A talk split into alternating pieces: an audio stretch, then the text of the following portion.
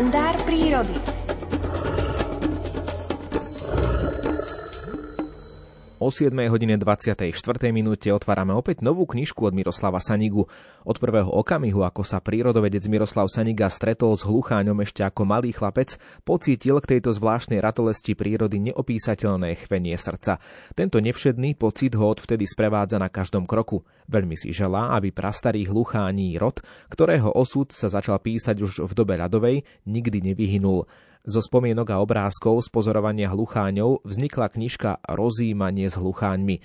Príbeh Spoveď fatranského hlucháňa vám prečíta Alfred Svan. Ide o prvú časť príbehu a dokončíme ho opäť zajtra ráno o takomto čase. Už v detstve som sa vždy neobyčajne tešil na každú jar, keď som smel zasadnúť do hľadiska posvetného lesného divadla, na pódiu ktorého sa odohrávali v zlatistom jase mesačného svitu tajomné hluchánie zásnuby. Zážitky z hlucháních predstavení boli, sú a navždy zostanú v mojom vnútri najkrajšími, ale neviem a bojím sa, ako dlho ešte bude možné zažiť ich v slovenských horách. Rok čo rok zavítam aj do môjmu srdcu najbližšieho lesného divadla vo Veľkej Fatre. Bolo to tak aj na jar roku 1989. V jedno aprílové ráno som tichučko zaujal miesto najnedočkavejšieho, ale najvďačnejšieho diváka v hľadisku tejto odvekej smrekovo-bukovo-jedľovej scény a netrpezlivo som čakal na zázračné vyznávanie hluchánej lásky. A práve v toto v mojom živote zatiaľ najneobyčajnejšie ráno som zažil v hlucháňom divadle niečo nezvyčajné a pre človeka nepochopiteľné. Z ľúbosnej piesne kráľa lesného divadla sa niesli fatranským chotárom ľudské slová, ktorými sa spovedal celému človečenstvu tohto sveta. Každá veta sa mi zapisovala smútkom a bôľom do môjho k hluchániemu rodu láskou presiaknutého srdca. Zdalo sa mi, že som na chvíľočku zavítal do hluchánieho kráľovstva. Vnímal som len spoved jeho veličenstva. Po poslednom verši sa hluchání kráľ naposledy zadíval na mňa. V jeho pohľade som cítil prozbu, aby som rozpovedal túto jeho spoveď celému svetu. Potom sa hlučným letom vzdialil do záveru svojej rodnej doliny. Ani neviem, ako dlho som ešte po tom všetkom stál na mieste. Až keď mi slzy premočili aj košeľu pod vlneným svetrom a žiaľ a bôľ srdca v nich zachladil hruď, precitol som znovu do reálneho sveta. Slniečko už bolo hodne vysoko. Aj ono ako by sa prihováralo ku mne, spoločne so zapadajúcim mesiačikom, za to, aby som rozpovedal hluchání žiaľ všetkým, ktorí by mohli slovenskej hluchánej pospolitosti pomôcť.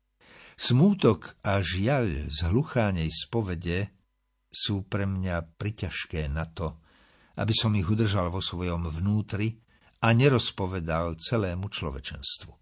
Som vďačný prírode, že aspoň človeku darovala reč, ktorá mi pomôže čiastočne zmierniť bolesť, žiaľ a pocit viny za hriech páchaný ľudstvom na smutnom osude hluchánieho rodu, keď rozpoviem hlucháňu prozbu všetkým, ktorí o to stoja a ktorým je reč hlucháňa nezrozumiteľná.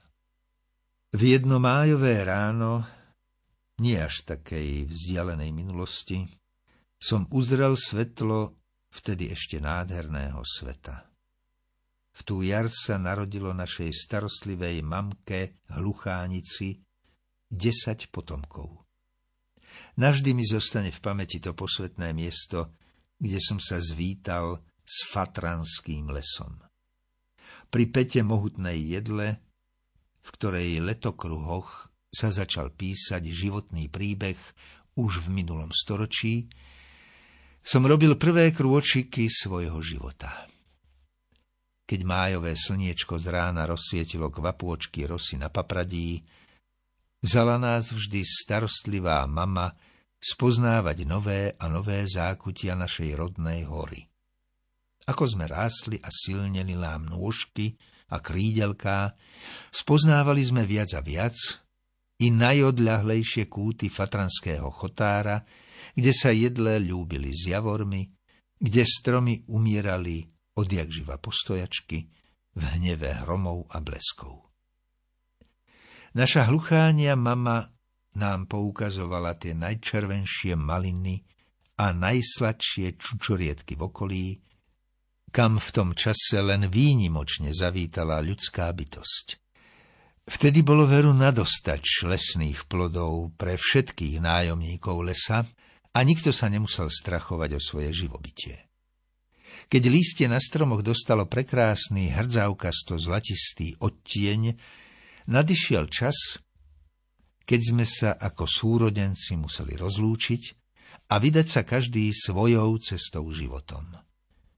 Pamätám sa na prvú zimu, ktorú som prežil pod ochranným závojom rodného lesa. Snehu bolo vtedy neúrekom. Ale i chutného ihličia smrekov a jedlí bolo všade nadostač, takže i tie najkrutejšie mrazy sme mohli prečkať s plným žalúdkom.